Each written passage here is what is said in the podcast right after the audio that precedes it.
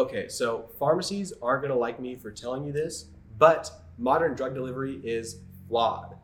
Find out why in this episode of Goggles Off as I interview professor and department chair in biomedical engineering at the University of Texas at Austin, Dr. Tyrone Porter. Dr. Porter's lab focuses on creating advanced drug delivery platforms to push the bounds of modern therapeutics. Dr. Porter also touches on his unique experience as a minority in the science and engineering field and his pathway to professorship. We also cut loose and talk about Dr. Porter's hobbies, including a love of music, the ability to craft cocktails, and brew craft beer. All that and more in this episode of Goggles Off. Guys, I had so much fun interviewing Professor Porter in this episode. He's so charismatic and down to earth, and obviously extremely brilliant. And all this came together for a very relaxed and fun conversation between him and I. So I hope y'all enjoy listening to the show as much as I enjoyed recording it. And hey, audio only listener, if you're listening to the show, via audio only. What are you doing? There's a whole video portion of the show now on YouTube. I spend hours and hours and hours recording video, editing video, and making all these custom visuals to help facilitate y'all's understanding of the science. So please check us out on YouTube so you can have the full experience. And yeah, I hope you guys love this show. Thank you so much for listening. Hey, everybody, welcome to this episode of Goggles Off.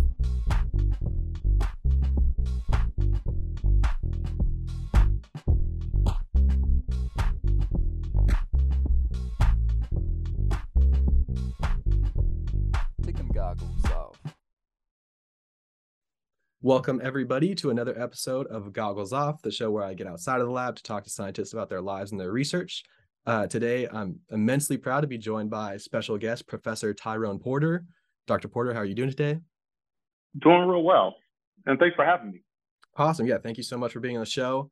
Um, so, I wanted to unpack your educational background just a little bit because this is sort of how I start every episode. So, you received your bachelor's in electrical engineering from Prairie View A&M University and then did a PhD in bioengineering at the University of Washington in Seattle before doing a postdoctoral fellowship at the University of Cincinnati and moving to Boston University, where you served as an assistant professor in both mechanical and biomedical engineering. And you are now at the University of Texas at Austin, where you are a professor in biomedical engineering. That um, is correct. Nice. Yeah. That's always one of the hard ones for me because you guys have so many accomplishments and accolades that I got to go through the list. Um, so to sort of start, I like to unpack my guest research. So can you tell me what sort of research you do uh, and how you got involved in this field? Yeah, so my research is pretty is relatively diverse. Um, my my my laboratory works at the intersection between material science, uh, nanotechnology, and biomedical ultrasound. Um, and more recently, we started to get into um, cell biology and tissue engineering. So a lot of the work through the, um, the, span or course of my career has really been, I've been really interested in designing or developing um, nanoparticles um, that are, are stimuli responsive. And they're designed to respond to changes in pressure and changes in temperature, really uh, um, basically heat, application of heat um, knowing that ultrasound can do both. Ultrasound really is just a, a, um, a, propagating sound wave, just at really high frequencies, higher than what humans can hear. It's really all it is. Um, but it's a pressure wave. And so you can get these changes in pressure locally um, in whatever media that is propagating through. Um, but also when it's absorbed by tissue, it will generate heat. And so if we are able to develop or create little little capsules that are smaller than cells that will contain drugs or other things that we want to deliver to a, an area of disease, like cancer, for example. And that's a big area, a big focal point in my, my laboratory. Um, then you could possibly trigger release if it's responsive to uh, elevated or becomes leakier at higher temperatures then you could hit it with ultrasound, a focused ultrasound beam, which you can focus like a basically like a magnifying glass, can focus light to a very small spot. You can do the same thing with ultrasound. You just need a focused ultrasound transducer. Um, there are also some acoustic lenses that um, operate or have um, performed very similarly to uh, magnifying glasses. And so you could heat just a very small region in the body, um, and then trigger release of the drug at that location, at that spot. So you could increase um, the concentration or the dose that's been delivered locally or to a particular location in the body, and then um, minimize exposure to other parts of the body, whether it's your heart or your brain or your liver, and you can avoid maybe some toxic effects that might be really harmful um, to the patient. So that that's that that's uh, kind of gives a description of the heat response. The other is the pressure response. We do make um, um, ultrasound contrast agents are just microbubbles, and so they're just gas, just bubbles that you would make as a kid um, when you're blowing bubbles, but just on a smaller scale. Um, so you know, I, I play with our kids on making bubbles but just soapy liquids that you can buy from the store, and you make these really large, very stable bubbles. Um, but of course, you can't have these large bubbles in your bloodstream. So ultrasound contrast agents are just that you scale down the size, you make them smaller, very, very small.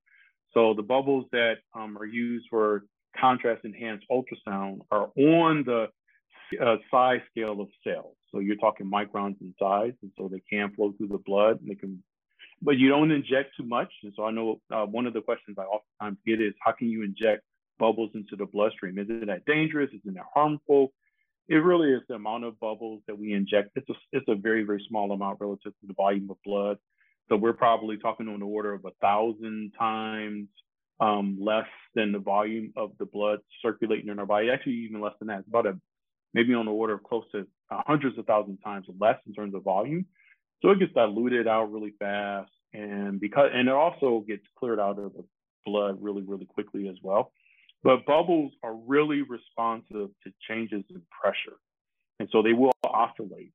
And when they oscillate, they can, much like a guitar string, when you pluck a guitar string or you hit a piano key and it hits a string inside the piano, it resonates or emits, radiates a sound wave. It's the same thing with these really small bubbles. Because they are so small, the frequency is proportional to the size. So it's actually inversely related. So a smaller bubble will radiate a really high frequency sound wave.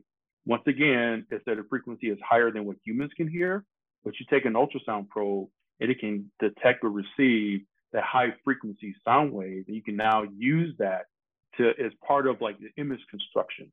Mm-hmm. Um, and so it's used for diagnostic um, applications. Contrast enhanced ultrasound is used in really being able to, um, to improve upon reflections you get from blood. So you can actually look at blood. Um, you can estimate blood circulation based on the flow velocities for these bubbles in the blood. And you can also use it for some therapeutic applications. You can actually enhance tissue absorption with these bubbles so you can more effectively and in a shorter time period um, uh, thermally ablate or really destroy uh, with heat um, solid tumors. So mm those are the, the areas. And then lastly is the tissue engineering that's more of a new area, but we're interested in trying to create really small models of sections of the brain, in particular the blood-brain barrier, along with um, some of the immune cells. We're really interested in the question of if uh, pathogens get across, um, how can they get across the blood-brain barrier? Because it's such effective interface for regulating what gets in and out of the um, of the brain. So how could like viruses get across into the brain? And if they do, the local immune cells, the immune cells in the brain, how do they respond? How quickly do they respond? Are they able to adapt? Are they able to effectively protect us um, from these viruses that get into the brain? Which is relevant right now because of COVID. Um, there, there's some evidence that patients, a small percentage relative to all the patients that have um, contracted COVID, but there's evidence that if COVID and the virus gets into the brain, it's, it has, you know some pretty severe uh, ill effects. Um, and so there's questions of how does this virus actually even just gain access into the brain? So we're making these models in order to begin to, to research and study that. Very cool. Yeah, there's a lot of things I sort of want to unpack there. So I've seen these images of these uh, contrast enhanced microbubbles that that make more exquisite ultrasound images and it really is like night and day. Like you put these microbubbles in there and now you can see all the vasculature in the patient and it can really give you a good idea of what they look like. So those are really really cool. Um, and then i sort of want to break down like how crazy the things you are doing are for the audience because like the nanoscale right engineering on the nanoscale is sort of something you you do and talk about in a lackadaisical manner but it's actually nuts. So like you gave you gave this analogy in a lecture at boston university i think and it was this idea that okay the distance from earth to the sun right let's take that as one unit and then if we were to go down you know nanoscale of that would be you know divided by a billion then we're on the length scale of my foot right and so that's sort of what we're doing from a meter, right? A meter is, you know, however big a meter is, down to a nanometer or nanometers in scale. And that's a, a billion times smaller. And so, what sort of challenges are present when you're engineering at that length scale? Oh, that's a really good question. Um, so, the big one is just being able to see what you are uh, synthesizing or creating it's um, it's a huge challenge to confirm and verify. So if I want to make a particle that is, you know, a, um, a million times, excuse me, a thousand times smaller than a cell, which is probably on the order of close to a million times smaller than a hair follicle. How do you actually see that, right?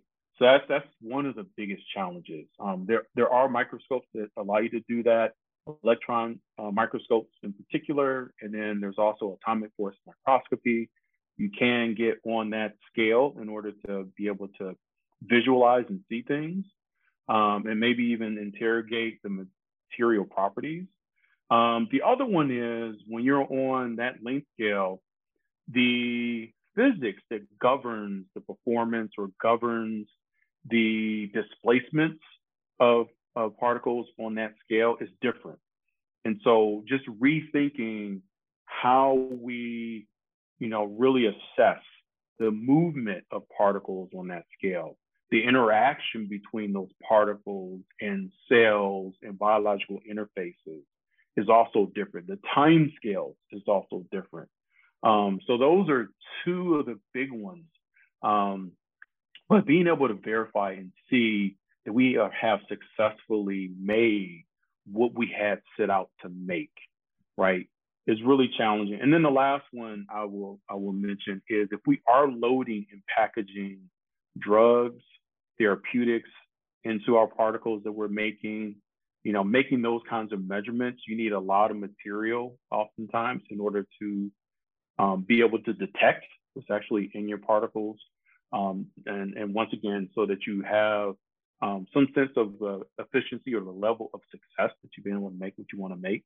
So those are the the three things that first come to mind. But the visualization is a huge one. It really is. Okay. Okay. Um, and another thing I sort of wanted to unpack there is you mentioned this ability to use ultrasound to heat up these drug package particles in you know a specific area of the body with like millimeter precision or like a magnifying glass precision uh, and this avoids sort of uh, off target side effects that the drug would otherwise cause because you know systemic delivery like injecting a drug inside of a patient and then now the drug is on all over the patient it's going to cause a whole bunch of issues and we see this in chemotherapy um, and so this is something really interesting about nanomedicine is this idea that you can turn the drug on only in the areas you want to turn it on to selectively treat only the area you want to treat and that's i mean what what what could that do for patients Oh, it could be. It can be a game changer um, because, as you mentioned, the systemic toxicities, um, and anyone who has a family member, a relative, or a friend who has been diagnosed with uh, cancer and has been treated with chemotherapy. I mean, chemotherapy really is just poison. Um, it is the one of the standards of care, standards of treatment for cancer. Um, it is used to treat most cancers, if not, um, I, I, would probably have to give a lot of thought to what type of cancer does not receive or cancer patient does not receive chemotherapy, even if they have surgery to try to cut out as much of the tumor or the cancer as possible. Most of the patients are still getting treated with chemotherapy. So, you know, and as you mentioned, if you chemotherapy, um, traditionally it's just injected directly into the bloodstream. and so it just circulates throughout the entire body. Um, this is actually, be, to be honest, is really important for patients that have advanced or metastatic cancer because that is cancer that has now spread to other parts of the body. So if you have lung cancer, it originates in the lung, but it can spread to the liver, it can spread to the brain. Um, and so how do you how do you try to get to those you know those different regions in the body in order to kill off the cancer as best you can. So chemotherapy certainly it makes sense. Um, you want to treat these cells with poison. They're designed to preferentially treat rapidly dividing cells. So I want to I want to definitely stress that point for the listeners. This is not poison that kills any. It, it will kill just about any cell you can gain access to but they preferentially will kill rapidly dividing cells. That's why the, you, know, you see people who are receiving chemo, hair falls out because your hair, for anybody who's ever had a haircut, within like literally two days, you're like, I thought I just had a haircut because your hair grows back just so quickly. So any rapidly dividing cells, you hear about people having nausea and vomiting because your stomach lining, the cells in the line in your in your GI tract turn over more quickly than other cells within the body. So um, you know, trying to minimize and and and reduce the exposure um, is something that researchers and scholars have been pursuing for um, a number of decades now. Um, they've had some success. Um, there are some nano-based, you know, drugs where, you, as you mentioned earlier, you can turn on. You have some control. Like you basically have on-demand release of these drugs, and and you want to really just release them spatially. You just want to release them only in the tumors. Um, so there's been some success, but it can be a game changer because you could, in theory, you could kill off the tumor, and then you know you know you have patients that don't lose hair like they do currently, don't have you know these vomiting scenes. Um, um, and they don't have crises. You, you can have pain in your joints. Um, there's some drugs that are actually can be toxic to the heart. Um, and the liver is basically your, your sort of clearance organ or one of the primary clearance organs. So many of the things that's in your body, um, that's in your bloodstream, this waste and whatnot that's not supposed to be there, the liver does a really good job of clearing it out and it processes it. So it gets into your liver and the cells in the liver processes it, tries to break it down, and then releases just as waste. But there can be toxic effects in the liver. And then lastly, you hear a lot of also um, patients who are getting chemotherapy, they're more vulnerable or susceptible to viruses, just like a cold, a common cold or a flu. And it's because the poison can, because your your blood cells are actually um, you're, you're replacing your blood cells every few days. I think your red blood cells might be more like closer to a week, but you're replacing your blood cells on a regular basis. Um, and so they're there's and and the, and the poison is in the bloodstream, so they are more susceptible because they're exposed to these poisons as soon as they're injected, like literally immediately. So you hear people that um, white blood cell count goes down dramatically, and the white blood cells are the first defender for any of these uh, viruses or bacteria that gets into your bloodstream. So you hear people that they're just much more vulnerable um, to you know bacterial infections, um, and also um, viral infections, and so they have to be kept in the hospital just to, to make sure that they don't succumb to some other disease other than the cancer. Okay, so it sounds like these nanoparticles and this nanomedicine combined with the ability to turn on the nanoparticles with stimulation from ultrasound uh, has the ability to potentially alleviate a lot of these off-site issues that that chemotherapy and other drug treatments cause. So that's really really cool. Um, I'm curious, you know, when did you decide you wanted to be an engineer? When did that fascination start? And when did you? Because you made the switch from electrical engineering to biomedical engineering. How did that happen? Yeah, so my fascination with science is really from science fiction, partly for, for two things. One is science fiction films, I'm a big science fiction nut. Um, Star Wars, Star Trek, um, you know, uh, e, I, I can even take it back even further than that. Um, well, not I wouldn't say further than that because Star Wars first came out in like 1977. when I was when I was a kid. So I've always been fascinated with science fiction. Um, and then secondly was computers. So when I was really, I would say reaching puberty as a kid, so the early to mid 80s, um, computers in the home really burst on the scene. So if you look back at the history, you or your listeners, you know, um, personal computers, desktop computers, that was not a thing pre 19, late 1970s, maybe very, very early 1980s. And of course, Apple and the Macintosh from Steve Jobs. Uh, the Macintosh in particular really burst on the scene in the early, like 84, 85 ish. Um, but video games uh, simultaneously burst on the scene. So Atari, um, what was the other? The Commodore, the Commodore system. Before you had these with the mouses and the joysticks, uh, you had to go to an arcade in order to play those kinds of games. Um, but number two, you might have these fantasy games where you had to actually had to type in. It was all text based. It was not graphic. It was not visual at all. It was just words on the screen. It was like reading a book and having some input on what would happen next within the book, much like Minecraft of today. But it was it was not visual at all. You just had to type in what the what the, the, the action was going to be. Um, so the video games really came on the scene when I was a kid, and I was just fascinated by the graphics. I was fascinated by the hardware. I was fascinated by how small things were, um, because the computers before they were mainframes. Some in some cases these things would fill up a whole room. Uh, they do still today, but now they're supercomputers. So the technology is still really impressive, but that really captured my attention and my imagination. Um, so originally, I was I, I, had aspirations to be a hardware or software engineer in the computer industry.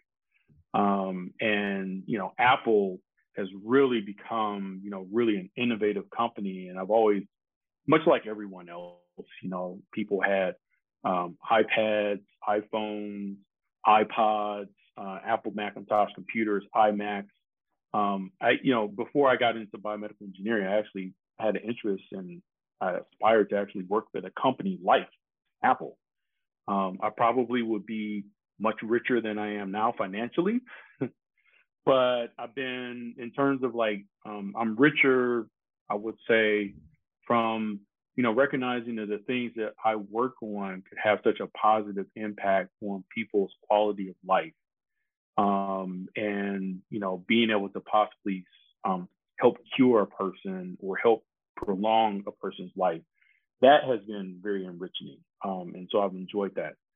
So how did I get into make that switch? I did I did major in electrical engineering and I started out my undergrad degree, you know, certain that that was the pathway I was going to take was getting into, into computers. And then I had a couple of professors that really did a, a tremendous job relating some of the very sort of didactic, sort of math heavy, boring things that we were getting in the classroom to real life, real world applications. And so one of the um, one of the applications, one of the examples was using lasers to trap cells and particles. Uh, it's known as optical tweezers.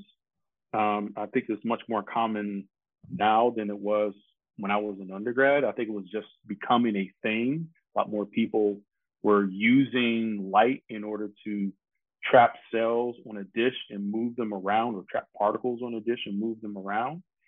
And just the idea of what I perceived was like this invisible force, it once again it was almost nostalgic. It tapped back into, you know, watching Star Trek with James T. Kirk and taking out his laser and just firing the laser or the repulsor rays from like Iron Man's suit. I mean, it was it was these light-based forces that you could physically then manipulate things, right? And induce motion. Um, so that was just um, it just it was it, it was fascinating to me. Um, and I had an interest in you know biology, but I didn't I didn't think I would be a very good doctor because I didn't think I would be able to deal with loss regularly, potentially regularly seeing loss and trying to uh, the emotion that comes with that. I didn't I didn't think that I would be able to handle that very well. So I never saw being a doctor in my future. But learning that engineers, to be honest, have always had an impact on the medical field and healthcare. Originally, I didn't really perceive that, but when you think about it, um, any of the devices that you know connected to the patient that measure pulse and temperature, they're all sensors. It's all engineering. Um, so when I, once I recognized that you know you could be an engineer and that you could actually make devices, make technologies, um, you know, potentially make or be involved in new methods or techniques that could be helpful um, for improving healthcare, then I was all in. Awesome. I was all in. So that was probably my freshman or it was freshman or sophomore year in undergrad. But my university didn't have a biomedical engineering department or degree plan or program for undergrads. So I knew then that if I wanted to pursue that as a career, I was going to have to go to graduate school. So I forewent, you know, the millions in stock options I could have got from Apple to go to graduate school. I see. I see. I mean, you talk about it in previous interviews, but you, are I think, you know, correct, or at least, you know, it's your opinion, but it's this idea that it's very fulfilling to know that your work, you know, as an engineer, which is, is one, is just awesome because you get to sort of play around with like your intellect, but also it can potentially really save people's lives and then also make their life more comfortable. And I think, you know, we're all, you know, I'm, I'm getting older myself, everybody's getting old. And so as we get older, we sort of see people who, you know succumb to these diseases and like get unhealthy and so that can be a powerful motivator for us and yeah it's it, it's a really fulfilling career path i would say just like from my own experience. Um absolutely. with so much success though you know you have this very successful career you're now a professor at the university of texas at austin you know super impressive. Uh as a scientist like me it can kind of be daunting. It's like oh they never fail. They're just perfect. They like everything they do is great uh, and I'm curious, you know, could you speak to that? You know, do you encounter failure in your day to day life? You know, have you ever failed as a scientist? Oh, I, I'm a firm believer, and I tell my students this that if you don't have failure, you're not trying hard enough um, in the laboratory. So um, I'm a risk taker. I've always been a risk taker. Um, I, have you know, just to give an example beyond science, I, have gone scuba diving. But some people will say you're actually want to like go like 60 feet below the surface of the water. I mean, what happens if something goes wrong and you might even drown? It's like, yeah, that's that. That's always the risk. That's the possibility. But think about what you can actually see and experience.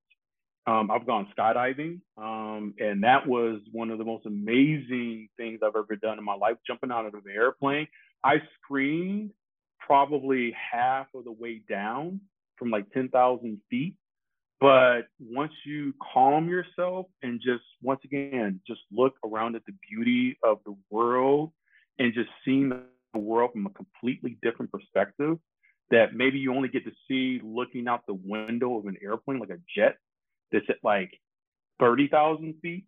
Um, that also was something I will never forget. So I've just always been a risk taker. And if you take risks, there's always the chance for failure. There's always a chance for failure. So me personally, um, there's a couple of stories I could share, but the one that, and, and you never really know how the failure will present itself. So sometimes it's failure that you don't even recognize until you have a chance to stop, take a moment, think about what you're looking at, look at, you know, really sort of process and analyze your observations and then figure out what to do next. So one example I actually gave to my, my students recently was was running experiments um, as a graduate student, was testing out this new idea with a, a high-powered focused ultrasound transducer that could do some of the things that we were talking about earlier. You can you can um, you can heat up tissue by tens of degrees, right? And so you can get to a point where you can um, thermally, just by heat, you can kill tissue. You can you can kill uh, cancer. You can kill a solid tumor. And the transducer I was using um, we weren't getting i wasn't getting the same results the same i wasn't making the same observations the performance was just different in terms of the experiment the measurements i was making was just way off and i just felt like maybe i just wasn't driving the transducer hard enough or maybe i wasn't i was adding in some other agents into like this cocktail and the results were just I was just not having any success at all. And it was frustrating. Um, I talked to my advisor. We weren't really sure what was going on. And I finally recalibrated the transducer. And calibration just means that I can take the transducer, I will um, send a signal with a known electrical uh, amount of electrical power. And that should give me, once I've calibrated the transducer, that should give me a certain amount of basically sound energy or sound pressure level. And I had calibrated the transducer months prior, maybe even a year prior, and everything was going well. And then all of a sudden, my results just didn't make any sense. And they weren't even nowhere near or even close to being comparable to the results I had. And so I recalibrated the transducer and discovered it was working at like 20% efficiency compared to what I had measured a year prior. And I had basically lost something like uh, a month, at least three months worth of work. I mean, I was also being stubborn because I know I had made these measurements with the same system, with these same sort of electrical power levels driving the transducer in the past. So I'm like, I should get the same results. I haven't really changed anything within the system. It's just that the system was not performing and behaving the same way. It just that basically sort of I had broken it. Explained to my advisor, and you know we moved on. But that was failure that I had to really sort of deal with. You know, it's a moment of failure, and that wasn't the only moment of failure that I had as a graduate student, but that's the one that, you know, I remember vividly because it wasn't only just failure. I was failing multiple times over a span of a couple of months, which is like I just wasted part of my time as a graduate student. But I learned at the same time from the failure. I learned that it's actually a good thing to recalibrate your transducer every so often, right? That the systems and, you know, even though it looks like a very robust, hardy piece of equipment, it can break. And not just because, you know, you dropped it somewhere or not because you spill water on it. It's just because you operated to the extent and the limits of this operation parameters. And that's basically what we were doing, right? We were just driving it so hard and and and for so long that it just ultimately just kind of failed on its own. So recognizing that these systems are not invulnerable, they're not um, so hardy that they can't fail, was actually a very, very important lesson for me that I've actually been able to carry with me and share with my students whenever they have to deal with these kinds of failures. Yeah, I mean, one thing I say on the show often is this idea that as a scientist, I'm sort of a professional failure.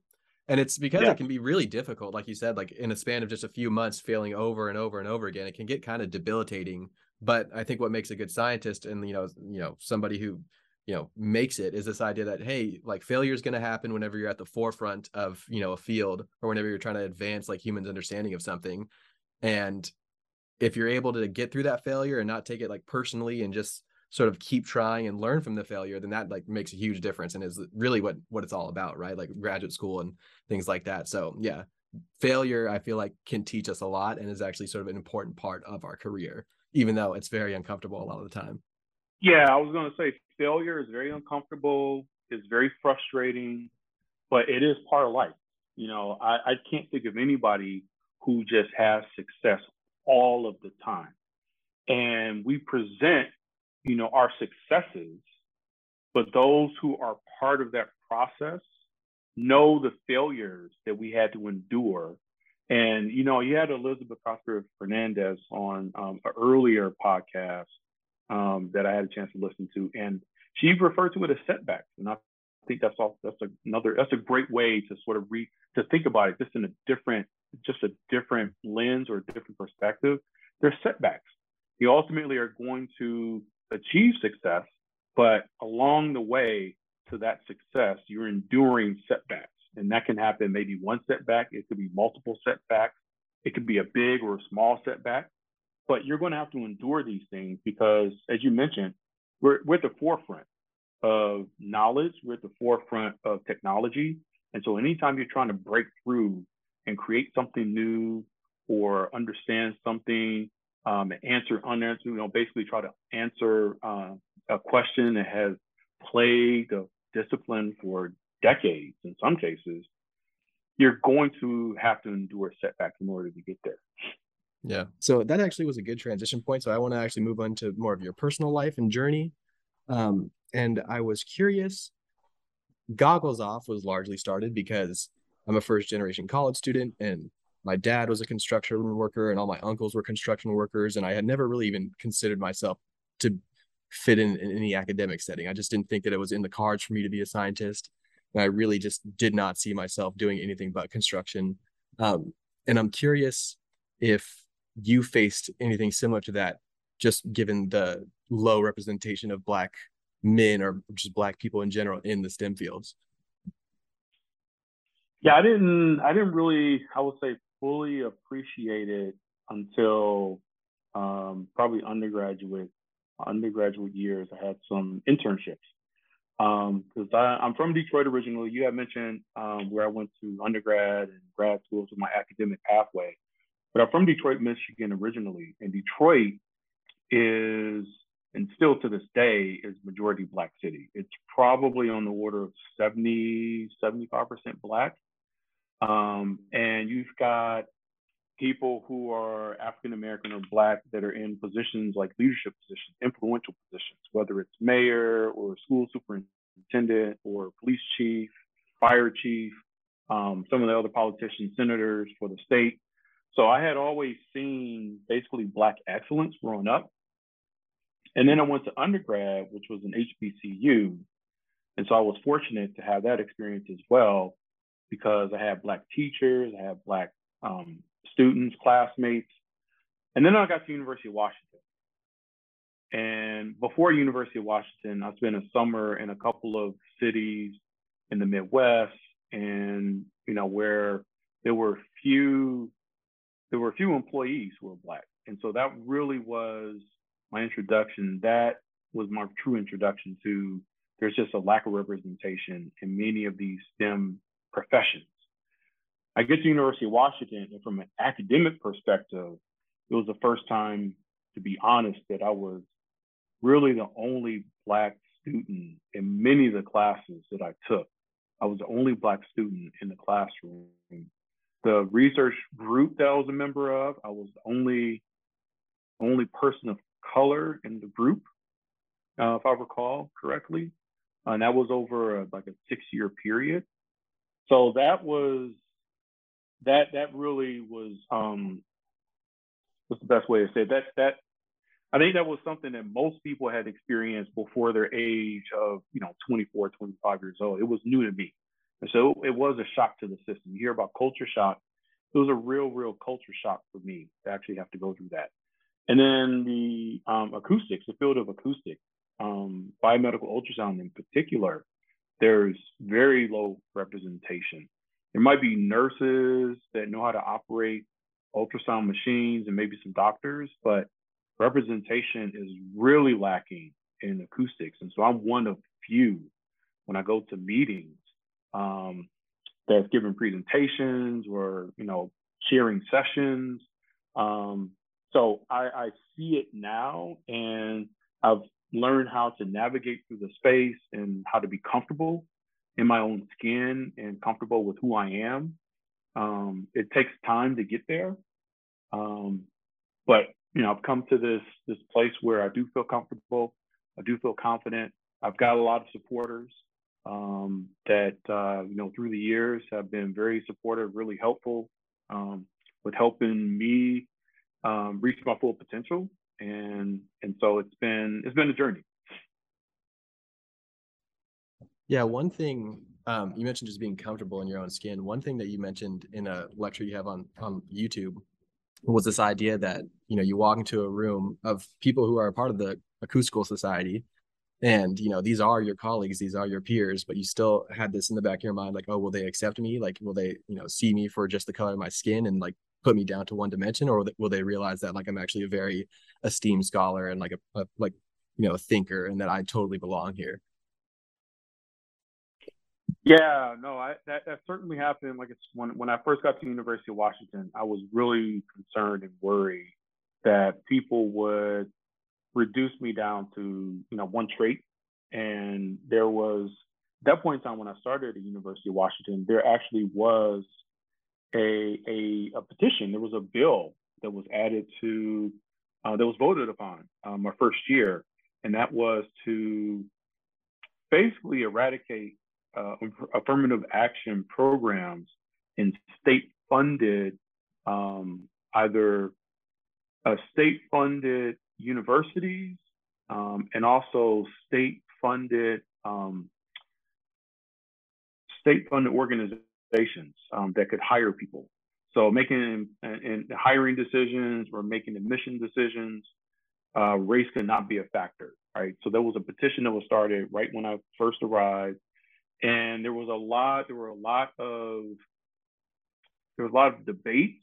There were a lot of speaking engagements where people came and talked about this. That you know uh, these affirmative action programs, um, people are only selected based on the color of their skin, their racial identity, identity, without even asking the question and looking at the transcripts, talking with these people, uh, some of the, the, the applicants, you know, getting a good sense of what their background is, what their stories are, have they had any success, what's their what's their academic preparation, what's their professional preparation. They would communicate that they are inferior. And there's no reason why they should be hired over someone who, to be honest, is part of the, of the majority. That's, you know, that's from the majority white society. There's no reason other than the color of their skin and the racial identity. They're inferior. They have always been inferior. And so, you know, when I hear that kind of rhetoric, it's it's hurtful. Um, but if you hear it enough, you start to ask yourself, is that something that people are always thinking about me? Is that the only thing that they see? And what will I have to do to prove myself? And should I have to constantly prove myself? That is that I, I don't think about it as much as I used to.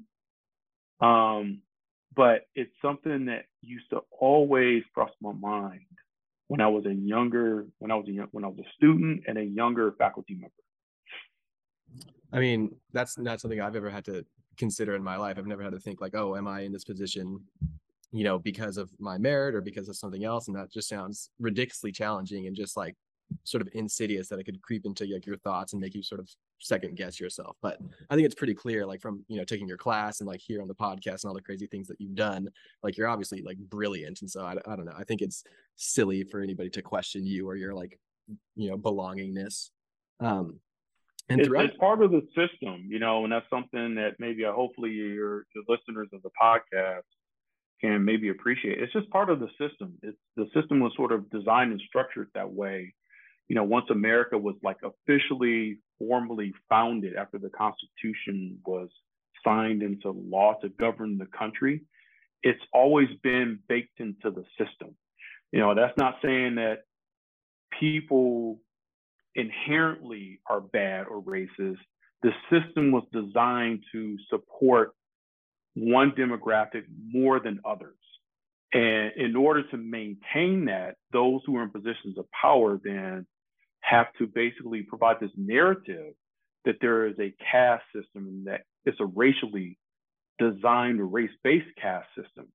That has to be created in order for people to say, well, yeah, they are inferior, and so therefore they can be treated a certain way, or they should be excluded from certain opportunities and feel and be okay with that. It's it's almost like going to war. You you have to make someone the enemy. You have to create this narrative that they are less than. And once that gets into the system, it's hard to get that out. No, definitely, definitely. And that sort of leads me into my next question. It's this idea that throughout your career, you've really been like involved in like many leadership positions for diversity, equity, and inclusion in the sciences, like groups that support this. Um, and I'm curious, like, you know, you've sort of already touched on it, but why is this so important to you? Um, and why has it been sort of a staple of your career, despite it being sort of a lot of invisible work that you don't necessarily get a lot of credit for? Well, I do it because I'm trying to combat the system. I'm trying to transform the system. Um, and so the success is I continue to have success. And and that is actually um, is communicated, is just is is is is sort of shared with the broader community Um, I do think that begins to change some hearts and minds. It, I don't think it will change all hearts and minds. Um, and as I assume these positions, these leadership positions, it puts me at the table for either changing policy, making adjustments and modifications to the system.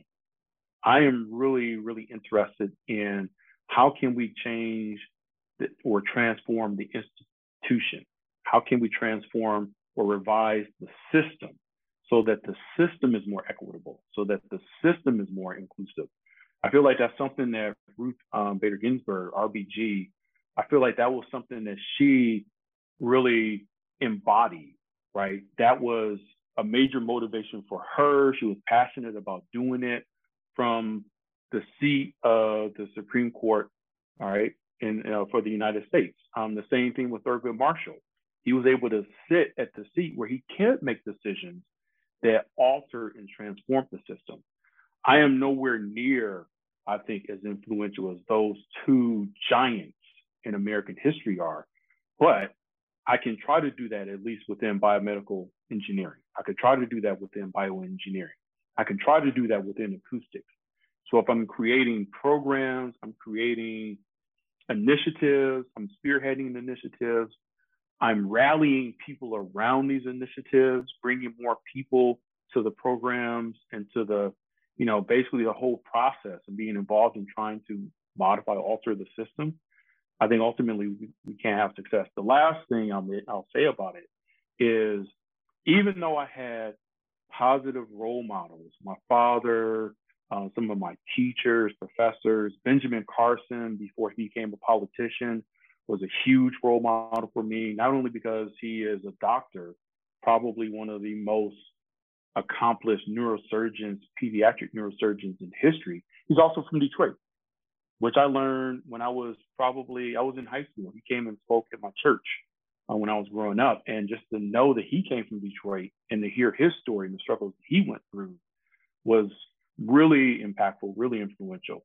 So, but I had very few role models who were black in biomedical engineering, in bioengineering. So, trying to put a new face on bioengineering that maybe people are not aware that this could be um, a discipline where you see other people that look like you. It could be a discipline that also pays attention to healthcare inequities and tries to develop new technology or new instruments and methods to address sickle cell anemia, for example, which really only affects Black people in America. Maybe it doesn't get the funding or the attention because it's considered maybe a Black disease, or HIV was first considered just to be only a gay a gay disease, right? Monkeypox you hear this rhetoric about, or at least the numbers say this predominantly monkeypox, those who contract it are gay. And so then you get these narratives that this must be once again, just like HIV must be another just gay disease. Then it doesn't get the attention, the proper attention, the proper resources, right? Um, and it gets um, demonized, right? The disease gets demonized and, and it makes it easier for it to actually spread, right? It, it doesn't it's a disservice to be able to begin to label things and characterize these things in, in these kinds of manners and with this rhetoric. It's a total disservice to the, the, the public in general. So my taking on these roles, I think is not only beneficial for me and for other young Black scholars, but I think it's also beneficial for society as a whole. And that's a big statement. It's a it's a big aspiration, but as I mentioned earlier, I like to think big. So I like to take risks. I like to, you know, have an impact on just, you know, on so many different things. So it's a, it's a passion of mine because of those reasons. Well, I'd say you're certainly having an impact and definitely opening opening the door for other people of color. So yeah, that's awesome. Um, you touch on in a lot of your lectures the importance of having a role model in your life, somebody that you can look up to and sort of relate to. And you just kind of said that you know you had several uh, excellent black role models in your life, but sort of not too many in biomedical engineering or maybe none in biomedical engineering. Uh, and so I'm curious, like it sounds a lot to me like you're trying to be that role model for others moving forward. No, absolutely. Um, and and so I, I I have always I have always made an effort to get out to um, public schools, um, high schools, and middle schools, and, and sometimes down to, to, even to elementary schools, Um, it can be, I find it could be a little, it may be a little more challenging to try to explain what I do to elementary school kids. Um, but certainly I try to get out to middle schools and, and high schools and, and talk to the students um, and, and basically present once again the face that this is a discipline, this is a career choice that you can pursue. Um, I try to host students in the laboratory. Um, I've always tried to have a very diverse lab. And so my lab actually, we still need to create the website. Um, and I'm, it's a lot of ways. I, I, I think I'm just dragging my feet on this a little bit, but the laboratory is now the name for it is Diverse Engineering Applications Lab. And it's not just because of the diversity in the science that we pursue and the ideas that we pursue, but also the composition of the members, the identities that are present within the laboratory. I wanted to be very clear that it's an inclusive place, it's a welcoming place. And so whether you have physical disabilities, whether you are a first gen student, whether you are queer or bisexual, or whether you're a person of color or a native Alaskan or native Hawaiian. I've had people in my lab who are from all walks of life, Black, Latina, Latino, queer, native Hawaiian, Asian, have all been a member of my group. And I think it makes it, um, it, it, not only enriches the science, but also I believe that it enriches that personal growth while you're in the group. I think you, we are constantly growing as people. And to think that you get to a certain age and then you peak, right, as a human being, I think we're constantly evolving and maturing just based on our real life experiences. And so the more diverse the experiences that you come into contact with on a daily basis, not these drive by, not these walk by sort of chance meetings, but consistently getting these new experiences from the people that you're working with on a daily basis, that you're learning with on a daily basis, you're growing as a person, as a human being. It just opens the lot, opens the eyes. Uh, we don't always have to agree. I'm not saying that everyone in, the group has the same value system and that we agree have the same opinions, but that's part of the beauty of it is the differences in the opinions, the differences in the past experiences, the differences in those value systems is something that you get exposed to and it just makes you, in my opinion, just more well-rounded, more uh, just a better person overall. Yeah, it's awesome. Yeah, I can't wait for the website to come up. By the way, because I was sort of trying to find your website and I couldn't find it. So yeah, like would love, would love maybe maybe you could throw this on there though. You know, maybe we could have something for people to digitally interact with. So you, you know, yeah, one piece I'm, now. I'm actually looking to have um, one part of it that is more of like a almost like a social aspect um, or um, information aspect. I just haven't figured out what the title would be. And so like podcasts and connecting with these kinds of podcasts is something that I would like provide a access to for people that are just visiting the website. Awesome. Yeah. I mean, I think it would be a good way for, you know, when I was applying to UT Austin, I was sort of looking at different websites and I was like, oh man, I wish I could just watch a YouTube video about this or like listen to a podcast about this because I'm it's sort of a lot to go through for every single lab. Um, mm-hmm. So it's kind of a daunting task to like have this dream to like aspire to be this engineer and then you know you don't see a lot of people who look like you in that profession. That must be just an incredibly challenging thing to like pursue. And I'm curious how it feels. You know, I've I've like met your children, and they're sort of in that age of just like they like to play video games. They like to play. You know, they're just like in that that rough and tough stage. But what does it mean to you to like be able to serve as, an example for your kids as to what a scientist or an engineer looks like? Oh, it means it means the world to me. Um, I would say my dad played or served that role when I was growing up um, because there's this misconception that blacks can't are are are, are cannot um, where I'm looking for here are, are are not good mathematicians. And and that math is is sort of they're they're not prepared to succeed at math. And my dad had I think, a master's degree in mathematics. And so, you know, having conversations and getting tutelage from him uh, for some of the math courses that I went through in middle school and high school whether it was algebra or trigonometry. And he was able to demonstrate and show to me that you could be black and really be excited about math. I was really excited about math. I think part of that was due to my dad and also be really good at math. And it wasn't just my dad, his brother, my uncle, uh, who also worked at a university in Ohio, he was really, really accomplished in mathematics. And so those were positive influences, just kind of reinforced that I could be successful and I could actually be really, really good at mathematics. And you need to be really need to be good at mathematics to really get into engineering and to really get into physics and really enjoy physics, right? So, you know, I, I look at having a similar impact on our kids. And so, you know, we've had little engineering kinds of or physicsy kind of little projects at home that I've done with my sons. Um, one is nine and the other one is five. He'll be six later on this year. And so we've done one, and we've made little, we've tweeted out. I've actually posted this on Twitter where they've taken like eggs, and if you dip and leave an egg and I think it's vinegar overnight, it basically cross links, you know, that albumin that's just underneath the shell. So you can actually take the shell off, and the egg is bouncy now because you've cross-linked the white, the albumin is the protein that's in the egg white. And so you can actually take an egg and bounce it. You can't you can't throw it on the ground; it'll just bust because it's still got the egg yolk on the inside. But our kids actually took this and they're just mystified, right? That you can take this egg that normally you crack it and it just spills out. It's just liquid. But now you can take this egg and just leave it in vinegar overnight, and all of a sudden you can like literally bounce it to each other lightly. You could bounce it to each other on the table. So we've had videos of that. And then we bought our son um, a programming robot where it's very, very sort of basic, straightforward programming where you can you can just pro, pro, you can program a caterpillar.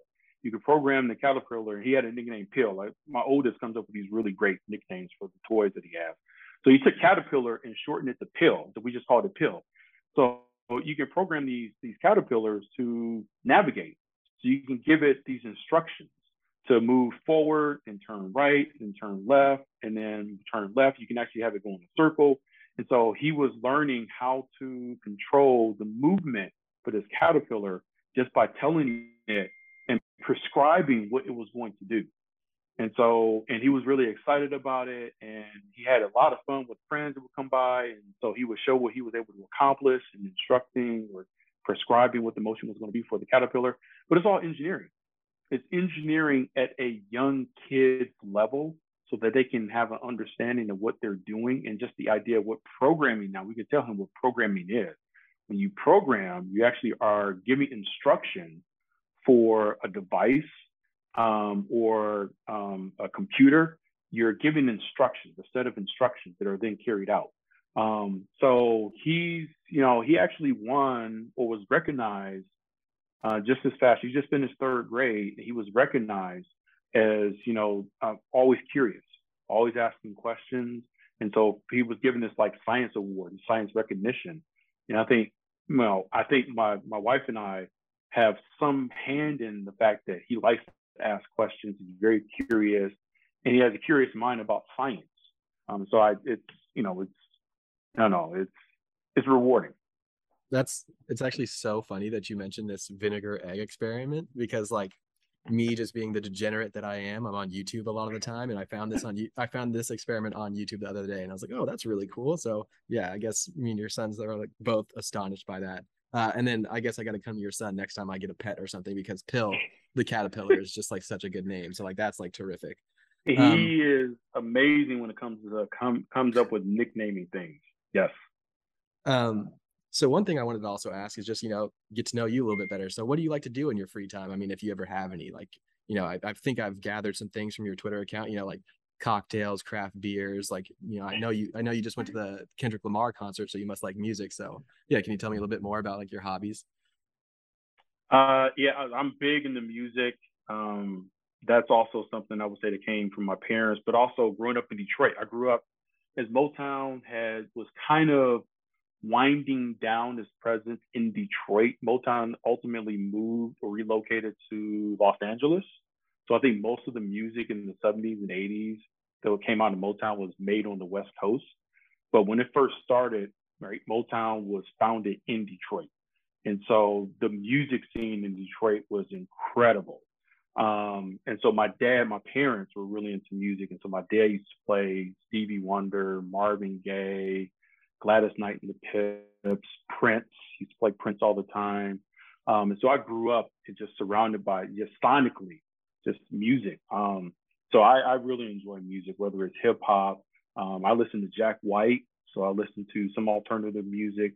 Uh, I'm really into Tank and the Bangas right now, which is out of, uh, of Louisiana.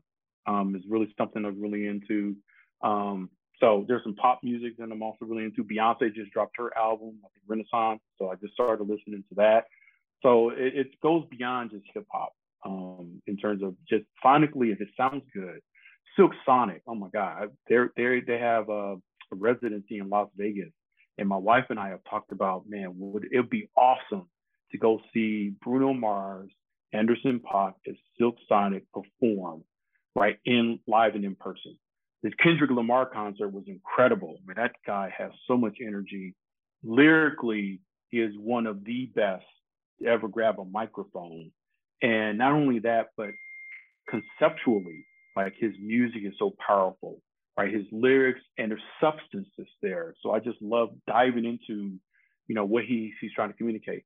The Beatles, believe it or not, I'm a big Beatles head, especially their like last four or five, starting with like Rubber Soul and um um oh my god, I'm I'm I'm blanking on some of these albums. Let It Be, um, the White the the White album. Um, I'm really big into the Beatles because lyrically, we really really dive into the lyrics. I mean, they were phenomenal with some of the messaging and some of the narratives and the stories that they were telling. Um, Sgt. Pepper's um, is, is the album that I was blanking on for a minute. So I'm really big into music. I'm really big into sports. Really, really big into sports. Um, the the professional teams in Detroit when I was a kid were winning titles other than the Lions, but the Red Wings were competitive. They were um, usually in the playoffs. The Detroit Tigers won the World Series when I was um, in middle school. The Pistons won uh, the NBA Finals, the World Championship when I was in high school. The Michigan Wolverines uh, basketball team won the title in 1989. It's the last one that they won. I was in high school, so I was constantly just watching like really top level, top flight competitive sports, and I I love being a, a competitor, so I enjoy um, watching and playing sports. I'm getting older, so I got to be more mindful of like the sports that I pick up nowadays. So I'm really big into golf nowadays, and I think a lot of that also comes from Tiger Woods who will go down as you know one of the best ever pick up set of golf clubs, um, and just his discipline as well to be really really good and and and, and really successful in the sport. You got to pay attention to detail. You got to like the game within the game. You have to really, and you also have to be mentally. You have to be really really strong. And Tiger is probably mentally one of the strongest competitors, along with Michael Jordan, that I have ever seen um, those two, and um, there's a couple others. Dawn Staley, mentally, who's now the coach of the South Carolina basketball team, the Gamecocks. Mentally, Dawn Staley was just a beast, right? And there's a few others. Uh, uh, Sheryl Swoopes was also mentally was just a beast. It was just really, you know, really, really mentally, um, uh, mentally, she was just always prepared um, to to be successful so really into those things. And then you mentioned um, cocktails. My wife actually just bought me a book on Texas cocktails.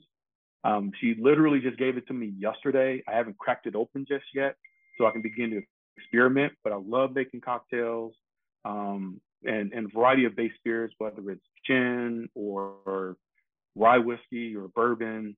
Um, I, I really enjoy enjoy just the flavor and just the composition of how to put the flavors together so it tastes good.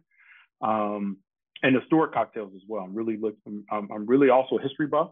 And then uh, lastly, I'll mention I used to make uh, I used to brew beer, and this was something that I used to actually talk about because I taught fluid mechanics um, when I was at Boston University. I used to talk about the process of making beer and the fluid mechanics of making beer and the chemistry of making beer Um, and I made beer up until our oldest was born. I probably made it maybe up until he was about two years old, because if you make it um, all grain, it's it's the process takes a long time, and you also have to work with propane uh, tanks and you know these big these big flame generators. Um, and we just I was just always fearful that our son, who's just too young, he wouldn't know any better, would just walk around and start touching things he's not supposed to touch he got five gallons of water, it's just basically boiling. He would just walk over and just touch the side of the pot just because he's curious. So I had to basically stop making beer for a while, and I'm hoping to get back to it. But scientifically, making beer is really fascinating, and I'm I'm fascinated by the Belgians because the the flavors that the Belgians are able to get into their beers without a lot of additives is just based on nature in chemistry is mind boggling. If you taste a really good Belgian beer, you'll get clove, you'll get banana, you'll get some fruit flavors like apple, you'll get some other fruity notes. And it's not like they're adding any of those things to the beer. You'll get clove, you'll get cinnamon. They're not adding cinnamon to the beer. It's all coming out of the bacteria. It's all coming out of the yeast. It's all coming up out of the proper selection in the yeast and the temperatures that they're allowing the yeast to actually grow. They're basically intentionally infecting sugar water. You're loading up sugar water with bacteria on purpose. And that's how you get beer. That's also how you get wine and some other things. But the flavors that they get out of it is just, and so trying to recreate that, it's like a science experiment. It's a process. So yeah, those are some of the some of the hobbies that I have. I'm actually looking forward to the World Cup. Is um, because of the pandemic, the World Cup is going to take place this fall, which is late. It's normally in the summer, and so I'm looking forward to actually hosting maybe even a World Cup viewing party, like at the house or going out to a sports bar or something, and just you know congregating with people who are you know scientists, but also like to watch sports and sit back and talk with each other. So that's something that um, I'm looking hopefully do in the very, very near future. Dang, well, I got to say, you got to be careful because you're way too cool. I feel like everybody's going to want to be hanging out with you after this. They're going to want to, you know, hang out, talk about music. You know, they will probably want to try a porter cocktail here and there. Yeah. And like, I agree. Like craft beer, I, I sort of have this dream of like, oh, maybe if this whole biomedical engineering thing doesn't work out and I get the PhD I don't want to do anymore, I'll just become a micro, you know, start a micro brewery and brew beer. Cause I I also have always been fascinated by it. It's like so cool because you walk into a brewery and you have these huge reactors and all this. And like I came from a background in chemistry. So it's like, oh my gosh, I want to touch those reactors. I want to do, you know, I really love that. So who knows, maybe the future. But yeah, that's a lot of cool things, man. You do a lot of cool stuff. Um, I guess my last question, just to round things off, would be um, is there anything you would like to say to the listeners of Goggles Off? You know, just give this to you as like sort of your platform to say whatever you want to say. Wow, I, I that wasn't on the list. oh, actually, it was. The last question that's on here. Um, so anything that I would like to say, I mean, I, I think biomedical. So I am really encouraged about the future of biomedical engineering and the future of potentially healthcare. Um, and, and, and especially if we can make it much more accessible uh, for people in general. I think there's you know a lot of fascinating scientists and scholars that are out there um, that are working tremendously hard, and so I'm just looking. Uh, the, the future is bright. You know, people like yourself and some of the students that I have in my lab, and, and, and some of the other students in the program. I'm really looking forward to you know future successes. The other thing I'll, I'll mention is you know it's you know, we, we, we need to do better as a society with treating each other. And I see it because, and maybe other disciplines and people in general can also maybe take a note out of biomedical engineering. Um, you know, we, we, we need to do better with bringing people of color and, you know, and, and improving the racial diversity within biomedical engineering. But because biomedical engineering, at its very nature, is interdisciplinary, is multidisciplinary. It requires people from so many different academic backgrounds and so many, you know, broad um, base of experiences to work together. It's sort of the rainbow coalition of science. And so it could serve as an example of what's possible that people can come together from different backgrounds and find common language and find something that they can be anchored by, that there's a common goal and a common vision and have a level of success. And my hope would be that that will serve as an example for people in society, not just within the sciences, but within society in general. You know, treat each other, be, you know, very respectful with each other, respect each other's backgrounds and respect each other's disciplines and what they add to conversation, what they add to the experience.